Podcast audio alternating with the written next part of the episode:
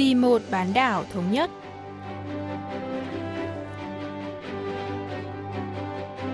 Mỹ Linh xin kính chào quý vị và các bạn. Mời quý vị và các bạn theo dõi chuyên mục Vì một bán đảo thống nhất của Đài Phát thanh Quốc tế Hàn Quốc KBS World Radio.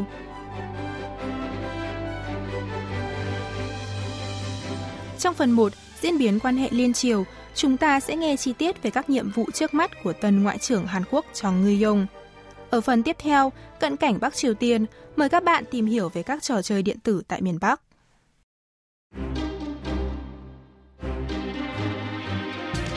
Tiến trình hòa bình trên bán đảo Hàn Quốc đã lâm vào bế tắc kể từ khi hội nghị thượng đỉnh Mỹ Triều năm 2019 tại Hà Nội không đạt được kết quả. Trong bối cảnh này, dư luận hết sức quan tâm liệu việc Hàn Quốc bổ nhiệm ngoại trưởng mới cho Ngư Yong có giúp cải thiện được tình hình hay không. Trong bài phát biểu nhậm chức ngày 9 tháng 2, tân ngoại trưởng Chung khẳng định tiến trình hòa bình trên bán đảo Hàn Quốc không phải là một sự lựa chọn, mà là con đường nhất định phải đi. Tuy nhiên, tình hình ngoại giao hiện tại không hoàn toàn thuận lợi cho tân ngoại trưởng Hàn Quốc khi ông Chung được giao nhiệm vụ sứ mệnh quan trọng phải củng cố liên minh Hàn Mỹ với chính phủ Tổng thống Joe Biden và giải quyết nhiều vấn đề song phương còn tồn tại. Sau đây, nhà bình luận chính trị Yi Jong-hun sẽ cho chúng ta biết thêm về những kỳ vọng của phủ tổng thống đối với ngoại trưởng Chong Eui-yong. 외교부 장관 후보자 지명 당시 청와대 설명이 좀 참고가 되지 않을까 싶어요. Khi đề cử ông Chong Eui-yong vào ghế ngoại trưởng, Phủ Tổng thống Hàn Quốc giải thích Ông Chong là một quan chức kỳ cựu, đã cống hiến cả đời cho ngành ngoại giao và an ninh quốc gia. Phủ Tổng thống kỳ vọng ông Chong Eui-yong có thể nâng cao vị thế ngoại giao của Hàn Quốc lên một tầm cao mới bằng cách thúc đẩy thành công chính sách về tiến trình hòa bình trên bán đảo Hàn Quốc, chính sách phương Nam mới và chính sách phương Bắc mới của chính phủ. Ông Chong từng là chủ tịch nhóm đàm phán quyền sở hữu trí tuệ thuộc Tổ chức Thương mại Thế giới WTO. Dưới thời chính phủ Tổng thống Moon Jae-in, ông giữ chức tránh văn phòng an ninh quốc gia phủ Tổng thống. Có thể nói, Ngoại trưởng Chong là một chuyên gia có nhiều kinh nghiệm về ngoại giao, an ninh và thương mại, và được hy vọng sẽ thể hiện sự linh hoạt để phối hợp ăn ý với đội ngũ ngoại giao của chính quyền Tổng thống Biden.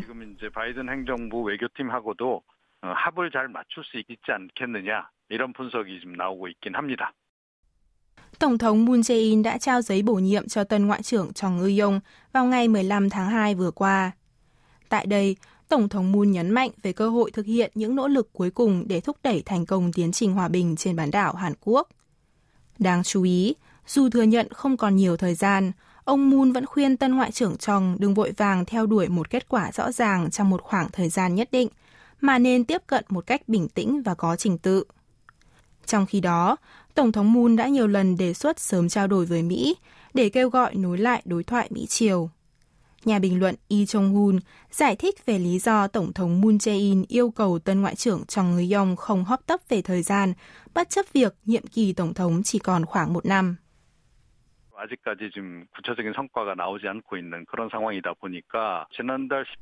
Trong buổi họp báo chào năm mới ngày 18 tháng 1, Tổng thống Moon Jae-in bày tỏ hy vọng sớm tổ chức các cuộc đối thoại giữa lãnh đạo hai nước Hàn Mỹ nhằm tái khẳng định sự cần thiết của tiến trình hòa bình trên bán đảo Hàn Quốc.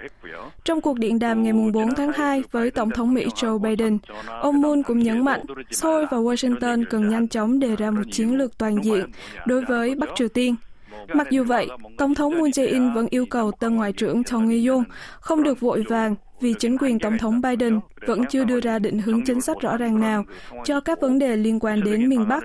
Bởi nếu vội vàng đẩy nhanh tiến độ, thì các động thái của Hàn Quốc cũng khó sớm có kết quả. 염두에 둔 그런 언급이 아니었나 이렇게 좀 생각을 합니다. Trên thực tế, Hàn Quốc và Mỹ vẫn chưa đẩy nhanh tốc độ hợp tác trong chính sách đối với Bắc Triều Tiên. Trong bối cảnh Washington đang xem xét lại trong bối cảnh Washington đang xem xét lại toàn bộ chính sách và cách tiếp cận đối với miền Bắc, vụ khảo cứu Quốc hội Mỹ CRS đưa ra dự đoán Mỹ và Hàn Quốc có thể sẽ có mâu thuẫn về vấn đề này.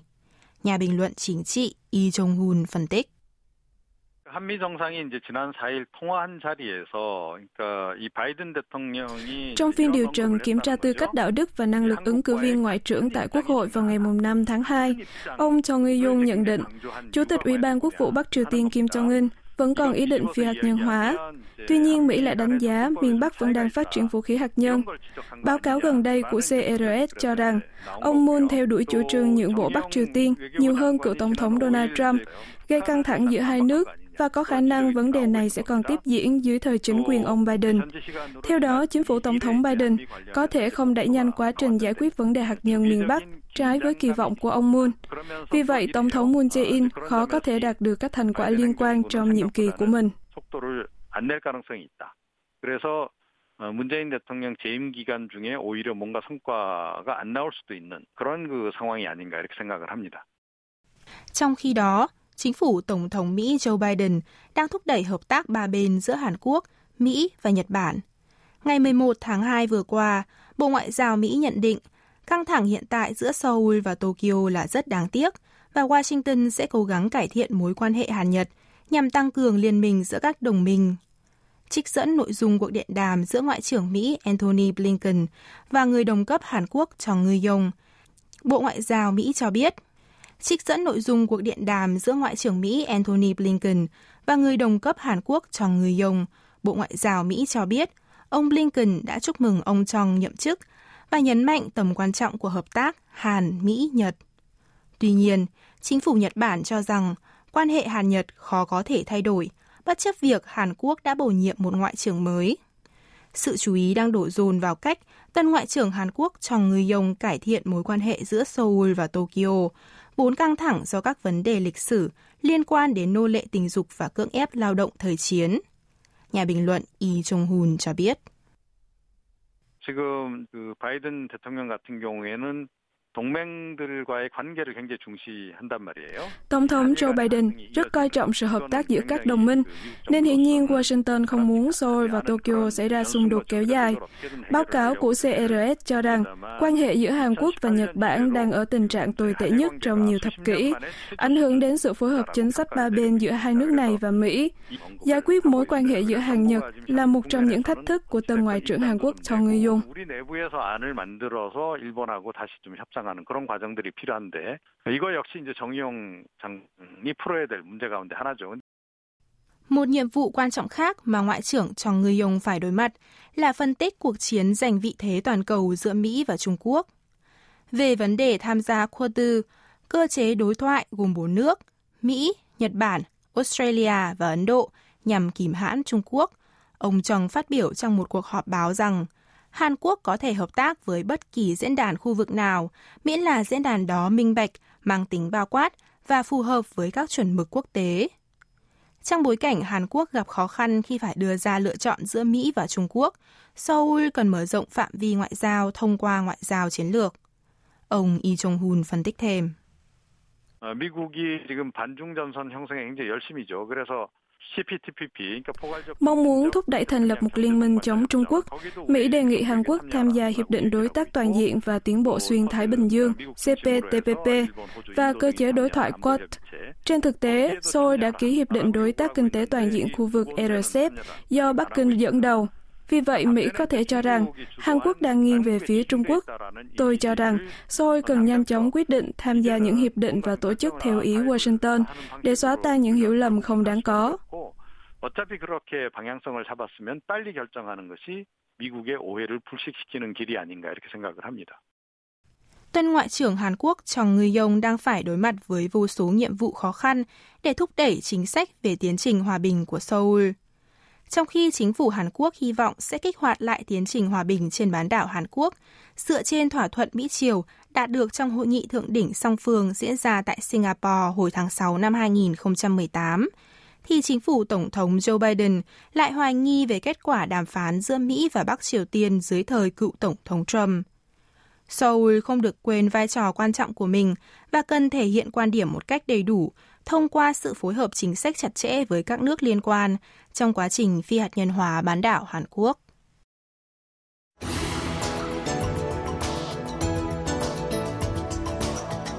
Khi nói đến công nghệ thông tin tại Bắc Triều Tiên, người ta không thể không nhắc tới trình độ tấn công mạng trái phép của tin tặc miền Bắc. Tuy nhiên, công nghệ thông tin và truyền thông của Bắc Triều Tiên không chỉ xoay quanh việc đánh cắp thông tin trái phép. Trên thực tế, miền Bắc cũng sản xuất được nhiều trò chơi điện tử thú vị. Gần đây, các trang tuyên truyền của Bắc Triều Tiên đang quảng cáo các game điện tử sản xuất trong nước và hiệu quả giáo dục của chúng. Hôm nay, chúng ta sẽ tìm hiểu về các trò chơi điện tử ở miền Bắc cùng luật sư Oh Hyun Chung. 북한은 1990년대 말부터 컴퓨터 보급과 함께 게임 소프트웨어가 등장했다고 합니다. Cùng với sự phổ cập của máy tính, phần mềm trò chơi điện tử bắt đầu xuất hiện ở Bắc Triều Tiên từ cuối những năm 1990. Vào thời điểm đó, các trò chơi điện tử chủ yếu lấy đề tài lịch sử hoặc tiểu thuyết cổ trang. Tuy nhiên, trong những năm gần đây, game đã được phát triển để trở thành một phương tiện giải trí thuần túy. khi thị sát công trình xây dựng khu vực ven biển Wonsan Kaima vào tháng 11 năm 2018, Chủ tịch Ủy ban Quốc vụ Kim Jong-un đã chỉ đạo các quan chức xây dựng thêm các dịch vụ trò chơi điện tử, cho thấy các nhà chức trách miền Bắc đang rất cố gắng quảng bá và phân phối game. Ngành công nghiệp game ở miền Bắc đang bùng nổ thời gian gần đây do sự phổ biến của điện thoại thông minh. Một trung tâm giao dịch công nghệ thông tin nước này đã phát triển phần mềm game với nhiều chủ đề khác nhau như thể thao và giáo dục, nhiều nguồn tin tiết lộ, người dân địa phương có thể chơi hàng trăm loại trò chơi khác nhau nếu họ truy cập vào mạng nội bộ Bắc Triều Tiên mang tên intranet và trả một khoản phí nhất định.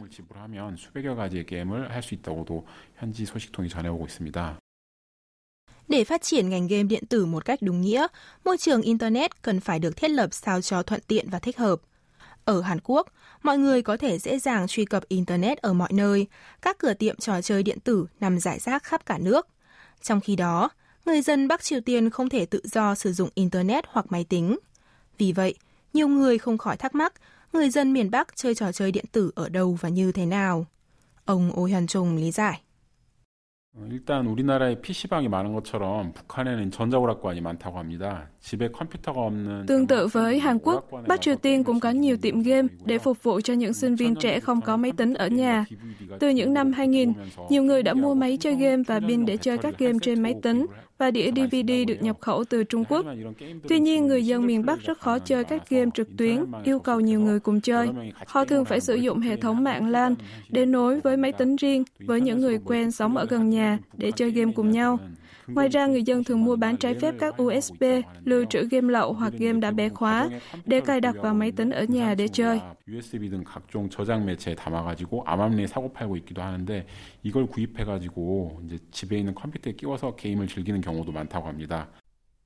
Trò chơi điện tử tại Bắc Triều Tiên đã mở rộng phạm vi từ các trò chơi cài sẵn trên máy tính sang các trò chơi trực tuyến, 3D và trên điện thoại thông minh các trò chơi sử dụng địa chỉ IP nội bộ của miền Bắc và thậm chí cả những trò chơi kết hợp công nghệ tương tác thực tế ảo cũng đã xuất hiện. Luật sư Oh Hyun Chung giới thiệu về các trò chơi phổ biến ở Bắc Triều Tiên. 스마트폰 게임의 경우에는 자동차 경주나 바둑 수풀이, 실 매듭 풀기, Người dân Bắc Triều Tiên có thể chơi nhiều game khác nhau trên điện thoại thông minh như đua ô tô, đua xe đạp, cờ vây và game gỡ nút thắt. Các trò chơi này được cài đặt sẵn trong điện thoại, chứ không phải được tải từ kho ứng dụng như thông thường. Trong đó có thể kể đến trò chơi đua xe đầu tiên của Bắc Triều Tiên mang tên Pyongyang Racer, tay đua Bình Nhưỡng. Đây là game đưa người chơi tham quan trung tâm thành phố Bình Nhưỡng trong khi đua xe. Một trò chơi khác có tên từ Bektu đến Hanla lại đem đến cho người chơi trải nghiệm đi du lịch từ núi Bektu ở miền Bắc đến núi Hanla ở miền Nam. Bắc Triều Tiên phát triển trò chơi này để kỷ niệm cuộc gặp thượng đỉnh liên triều đầu tiên trong lịch sử giữa cố chủ tịch miền Bắc Kim Jong-il và cố tổng thống Hàn Quốc Kim Tae-chung vào tháng 6 năm 2000. Các trò chơi phổ biến khác bao gồm trò chơi bắn súng mang tên Sóc và Nhiễm 3D và Vua ghi bàn 2019, trò chơi bóng đá trên điện thoại di động có hình ảnh của ngôi sao nổi tiếng Cristiano Ronaldo. Những trò chơi này được thiết kế để người dân giải trí mà không có bất kỳ mục đích chính trị nào và rất phổ biến với tầng lớp người lao động và thanh thiếu niên. 게임 그 자체를 이제 재밌게 할 수 있도록 만들어진 게임이라서 근로자하고 청소년을 대상으로 이제 많이 유통이 되고 있다고 합니다. Nhiều sinh viên đại học ở Bắc Triều Tiên yêu thích các trò chơi điện tử nước ngoài. Trong những năm gần đây, sinh viên miền Bắc đang rất ưa chuộng game Dota 2, trò chơi được phát triển dựa trên game Warcraft 3 Reign of Chaos của hãng Blizzard Entertainment, Mỹ. Năm 2018, tờ báo trực tuyến chuyên cung cấp tin tức về Bắc Triều Tiên mang tên Daily NK, trụ sở tại thành phố Seoul, đưa tin các trò chơi như Grand Theft Auto 5, FIFA Online và Project IGI-2 rất phổ biến ở Bắc Triều Tiên. Những game quốc tế này chủ yếu được du nhập vào miền Bắc từ Trung Quốc và được tiếp cận dễ dàng bởi tầng lớp sinh viên khá giả thông thạo máy tính. Ông Oh Hyun Jung lý giải. 그래서 이렇게 중국을 방문했거나 해외 근로자로 북한 외부 세계를 경험하고 돌아온 북한 주민들을 thông qua những người trở về từ Trung Quốc hay các nước khác, các trò chơi điện tử quốc tế được lưu trong USB hay thẻ nhớ SD đang lan truyền rộng rãi ở Bắc Triều Tiên. Tuy đang áp mạnh mẽ phim điện ảnh và phim truyền hình Hàn Quốc, song các nhà chức trách miền Bắc không áp dụng một hình phạt cụ thể nào đối với các game nước ngoài. Nếu bị bắt gặp chơi game nước ngoài, người chơi có thể thoát tội bằng cách hối lộ từ 50 đến 100 đô la Mỹ. Vì vậy, người dân miền Bắc không cho rằng chơi game là một vấn đề lớn. Họ không quan tâm đến danh tính nhà phân phối USB và cũng không thực sự sợ hãi khi chơi các game nước ngoài. 외국 게임을 하는 것은 게임 유저들 사이에 큰 두려움이 없는 편이라고 생각하면 되겠습니다. Lý do Bắc Triều Tiên tập trung quảng bá game nội địa và hướng dẫn việc thành lập nhiều tiệm trò chơi điện tử thay vì quan tâm đến các trò chơi nước ngoài đang lưu hành bất hợp pháp là do nước này đang cần xoa dịu sự bất bình của người dân về những khó khăn kinh tế. Tuy nhiên, ngày càng có nhiều ý kiến lo ngại về nguy cơ nghiện game. Ngày 12 tháng 10 năm 2018, báo Lao động, cơ quan ngôn luận của Đảng Lao động Bắc Triều Tiên, chính thức có bài viết với tiêu đề Nghiện trò chơi điện tử gây hại cho sức khỏe con người. Luật sư Ô cho biết thêm.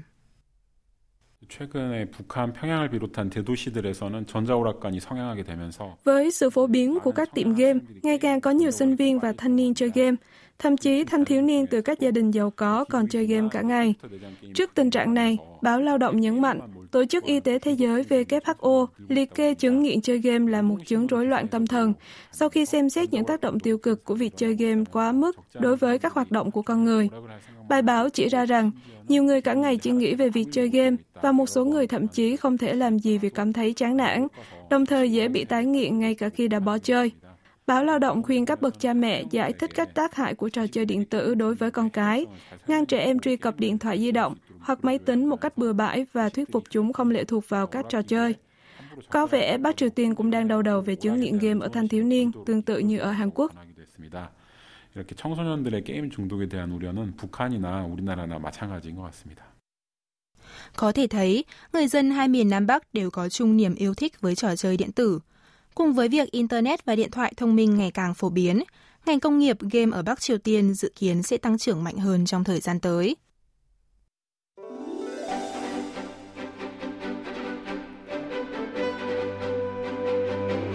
Quý vị và các bạn vừa lắng nghe chuyên mục Vì một bán đảo thống nhất của Đài Phát thanh Quốc tế Hàn Quốc KBS World Radio. Cảm ơn quý vị và các bạn đã quan tâm theo dõi. Xin kính chào tạm biệt và hẹn gặp lại trong chuyên mục tuần sau.